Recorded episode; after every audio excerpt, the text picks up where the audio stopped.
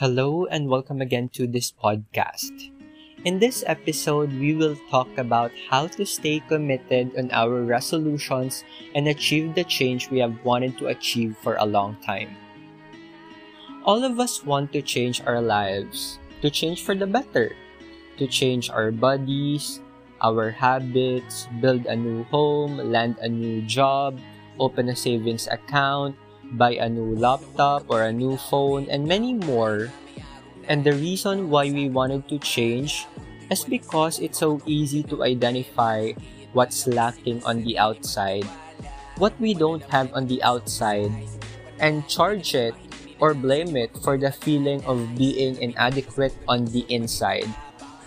And every time a new year unfolds, we easily think that a brand new year means a new page for us, a brand new chapter to fix what we don't have yet.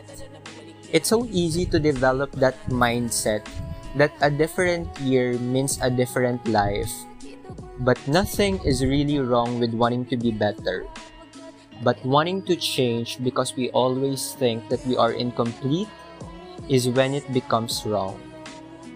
The moment we welcome a new year with a positive outlook, hoping for a fresh start, we always carry all our baggages, the negative energies, insecurities, and mindsets into that glimmering thought.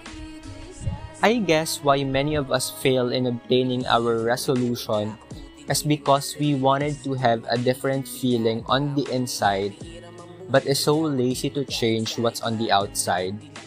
What I meant by this one is majority of us thinks that when a change happened on the outside, a different feeling will be experienced on the inside. But the thing is, we really cannot change the outside and expect a different inside. We are so driven to change ourselves and to change the lives of others. Some of us want to contribute in fighting injustices. Some of us naman wanted to change a rotten system, combat a debilitating mindset, and just change the world. But we really don't want to change ourselves, which is the one we can only change, and the one that must be changed first. Because it's so ideal to change a whole damn world by just us alone, or by just you alone. Let's just imagine that our lives is a room full of mirrors. Salamin. Do we have to break the mirror and rearrange the broken pieces in order to make a better image of ourselves? Di ba hindi? Because when we break the mirror, it shatters. It becomes broken. Just like how life works. When we torture ourselves, we always make the same goal year after year and not making a change at all. So in life, in a life full of mirrors, you just need to dismantle that idea of your reflection as a negative image, because in the first place, you are not a broken mirror and you are not a broken image. Whenever you are feeling inadequate, kung feeling mo kulang ka, kapag iniisip mong may kulang or may problema ka, there's always a problem with how you are thinking and responding to that feeling.